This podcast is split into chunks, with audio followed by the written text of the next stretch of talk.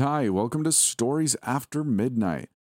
I hope you enjoy this story I've got for you today. It's called Recently I Got a Prosthetic Eye. I've been seeing strange things ever since by Mr. Outlaw on Reddit. Really hope you enjoy it. If you do, let me know. Uh, without further ado, welcome to Stories After Midnight. Let's get started. Around a month ago, I lost my left eye in a snowboarding accident. Well, most of it. 80% according to the doctors. Without telling you the entire story, let's just say that I tried to get fancy on a big jump. Anyways, I get rushed off the slopes into the hospital, and without anybody needing to tell me, I start getting the sense that any vision I had in that eye is basically done for. As I was lying in the emergency room, I had tried covering my right eye while keeping the left one open in order to find out the extent of the damage. It was bad. Muted shapes, blurred colors, impossible to decipher anything, and getting worse by the minute. By the time that they broke the news to me, I had already steeled myself for the outcome, almost feeling numb as the doctors rattled off what I guess was the standard procedure for these things a bunch of medical lingo as well as my options moving forward. They ended up having to remove the eye in its entirety. The thing was unsalvageable. It was strange staring at myself in the mirror afterwards, it wasn't so much that I was horribly bothered by the way that I now looked, but at the same time, I dreaded the inevitability of having to explain it in future conversations. So I decided to get a prosthetic, something that looked at least somewhat close to the real thing, enough to fool anybody who might get curious. I called the local clinics that the hospital had recommended and settled on the place offering the cheapest services after realizing that my insurance wasn't going to cover 100% of the cost. I scheduled an appointment with them, expecting to hear that the entire thing was going to take around three months or something. But surprisingly, they were able to schedule me early the next week. So the day of the appointment rolls around, and I make the drive over. From what it looked like, there were only two people working in that entire place the receptionist and one other guy I'd assumed was a surgeon or something. I thought it was a bit strange, and I brought it up jokingly, almost in passing. The receptionist laughed and told me that all the other staff members were off that day due to a scheduling issue. I just smiled and nodded. Sure. The process ended up being quick and painless. The surgeon led me into one of the rooms, did some tests and some measurements, and perhaps this was the moment I should have started questioning things more. They told me that they just happened to have a prosthetic lying around that would fit me perfectly. The eye color wasn't quite right, but they said that was something that could easily be adjusted and they could have it ready for me within an hour.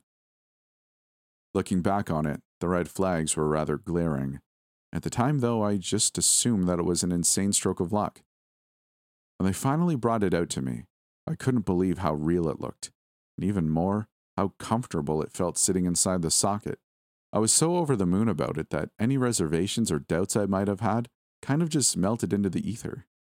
Of course, it did take some time to get used to, only being able to see out of one eye. I can't even count how many times I stumbled or nearly ran into a wall during the first few days. Still, I was able to avoid some very annoying conversations, meaning that the thing was fulfilling its intended purpose.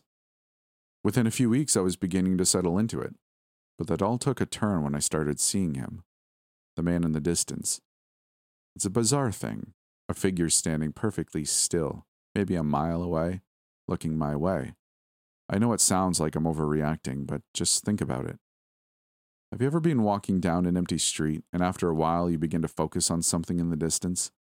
You can't quite tell what it is, and so you squint, and eventually you realize that it's somebody standing eerily still, positioned as if they're looking straight at you. Even worse is when you get the feeling that it's always the same person and that they're always getting closer and closer.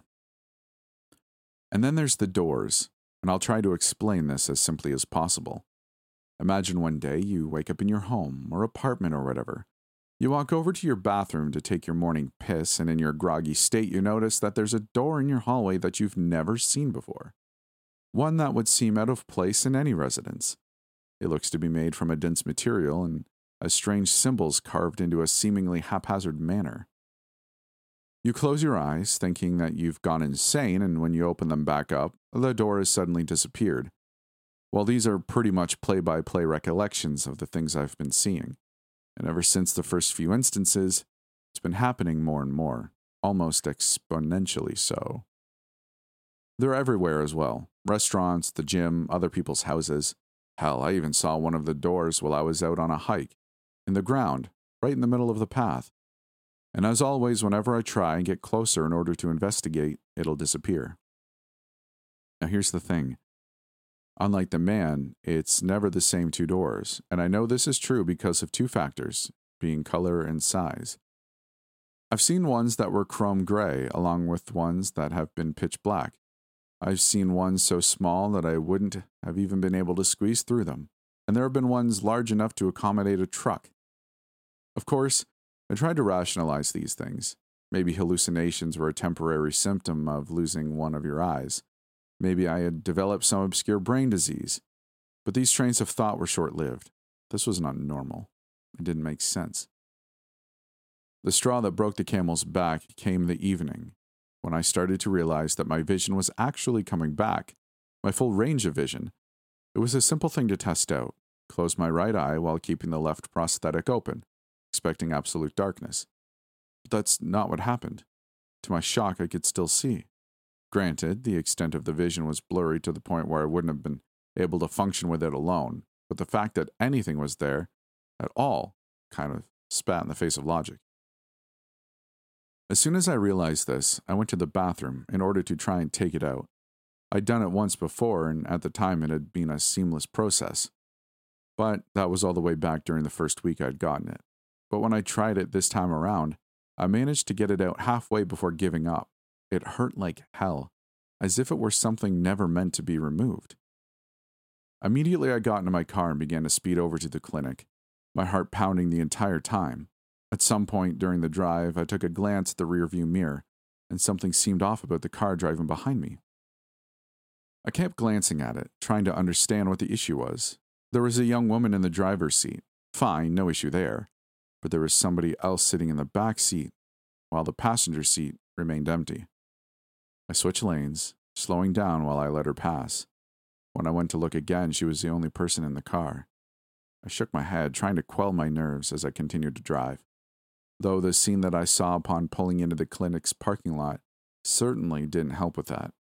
There was police tape everywhere, and it looked as if the place had been ransacked or something.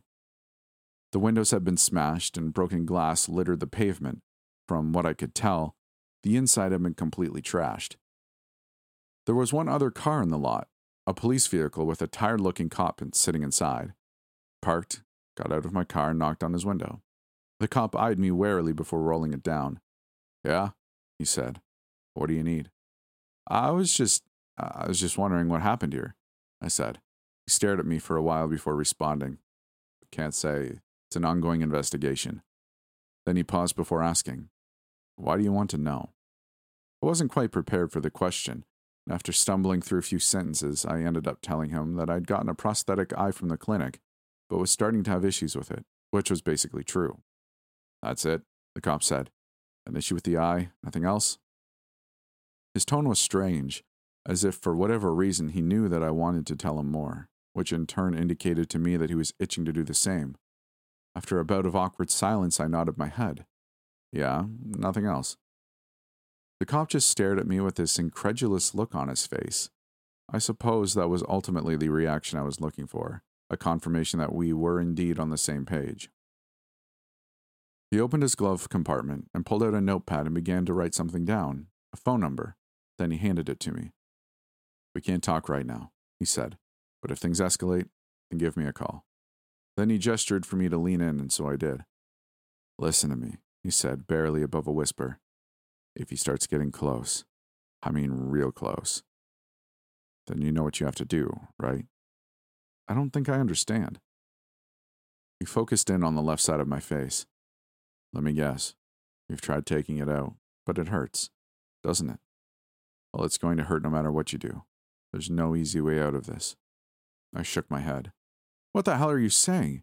The cop sighed, his eyes darting around. Suddenly, he seemed nervous.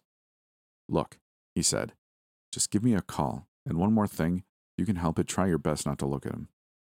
He turned away and began to roll up the window. Wait, I said, what about the doors?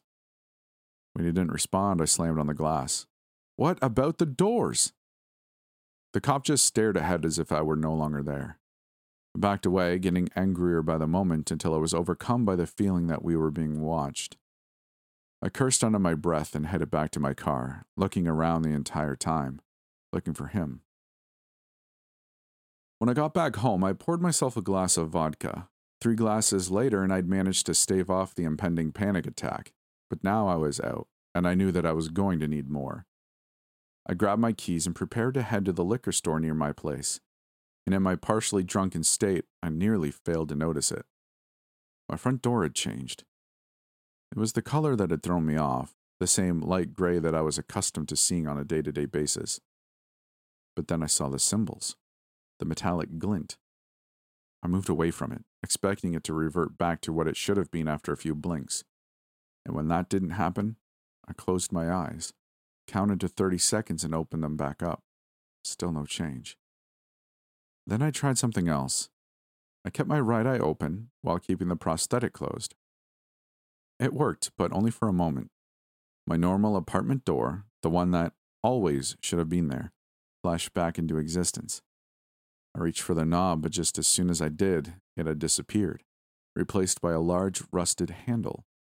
I cursed and then stepped back, it was a different door this time, one more ominous in nature than any that had come before. It was dark brown and huge, reaching close to the top of my ceiling and spanning six or seven feet wide. The standard symbols were etched across it, but were barely visible against the large blotches of orange reddish rust. It quite literally looked like the entrance to hell, and the worst part being that no matter how long I stared at it, how many times I'd close and open my eyes, it was still there.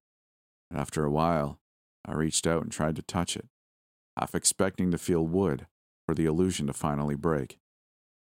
What I felt instead was cold, rusted metal. I sure as hell wasn't going to try and open it, but I also lived on the 15th floor of an apartment building. I went out onto my balcony, tried yelling for my neighbors. When nobody responded, I looked over the railing and down at the streets, watching the people walking below, eventually focusing in on somebody standing still in between two parked cars. Somebody looking right up at me. I backed away, locking the balcony door out of a kind of fear that I couldn't even understand. For a while, I just sat on the couch, feeling the panic beginning to overwhelm everything else. I searched around in my pockets, pulling out the piece of paper that the cop from the parking lot had written his number down on. Immediately, I called it, hearing the line ring twice before somebody picked it up. But they didn't talk, opting to breathe heavily right into the speaker instead. It sounded like they were out of breath, and somewhere in the background I could hear a low moaning. I hung up, tossed my phone onto the couch. I was starting to feel lightheaded, the skin on my face becoming hot to the touch, and so I walked over to the bathroom and doused my face with cold water. It helped slightly, but whatever reprieve it brought me was wiped away as soon as I walked back into the living room. I could just barely see it out of the corner of my eye. Somebody standing on my balcony, face pressed tightly against the window. Their skin was pale, and they were dressed in what appeared to be a sweeping black robe. Remembering what the cop had told me, I didn't look at it directly, keeping it at the edge of my vision in order to give myself peace of mind to make sure that it didn't move. I inched towards my couch and picked up my phone where I had left it and dialed 911. I told them that somebody was on my balcony trying to break in, that they needed to send somebody ASAP.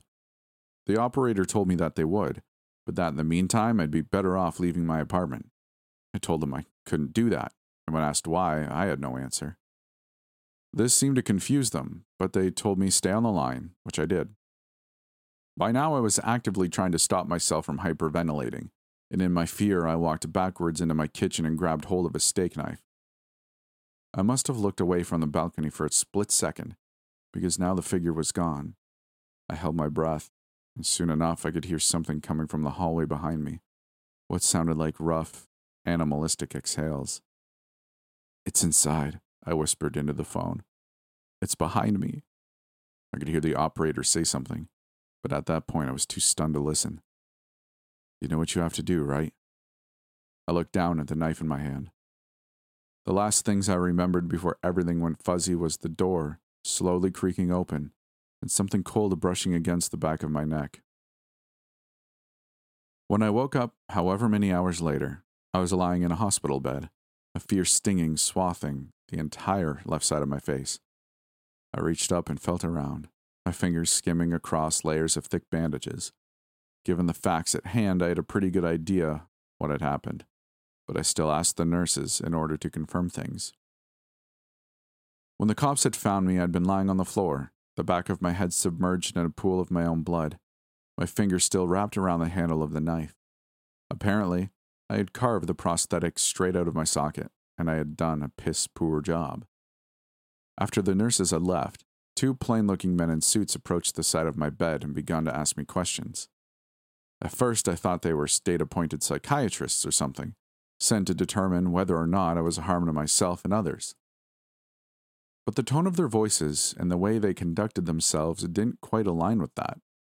They were very matter of fact with their questioning, more like detectives than anything else.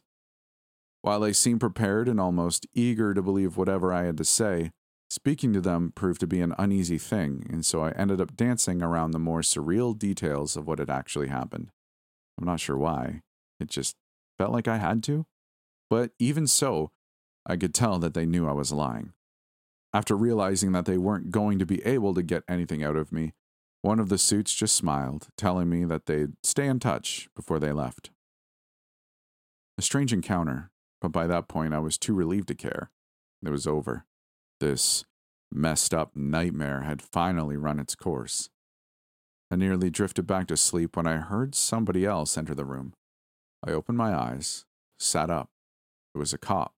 He began to approach me nervously, and I asked him what he wanted. I'm just curious, he said. What happened in there? I just stared at him. What do you mean? In your apartment? What the hell was going on? I shrugged. I don't know. I had a manic episode or something? No, the cop said. No, there was something else happening. Something messed up. I shook my head. And how would you know? He leaned down, getting uncomfortably close to my face.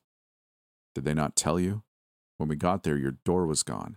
You know, the front door to your apartment? Wasn't there. We had to break down the wall to get inside. He paused, his eyes growing wide, as if some fear of his had just been validated. Why the hell wouldn't it be there? Suddenly, a hand appeared on his shoulder. I looked up, seeing one of the suits from earlier. He was staring down at the cop and smiling, the malice behind the expression just barely concealed. You're not supposed to be in here, the suit said. Let him rest. The cop stared back at him, matching the hostility in his gaze as he stood straight and began to back away. Once he was out of sight, the suit looked down at me, the grin lingering as he gave me a nod. Then he walked out of the room, but when he shut the door behind him, it was not the same one that had been there earlier. What a creepy story, and that's it. That's all there is for this one. Uh, if you made it this far, I really appreciate it. I just ask if you liked it, like the video, let me know. If you want to do more than that, you can join my Discord and come hang out, or join the YouTube membership or Patreon. I don't have anything to offer but my sincere gratitude and thanks. It just helps me move this thing forward and hopefully try and grow this channel a little bit more. But in the end, I just appreciate you listening. And um, I guess I'll see you in the next video.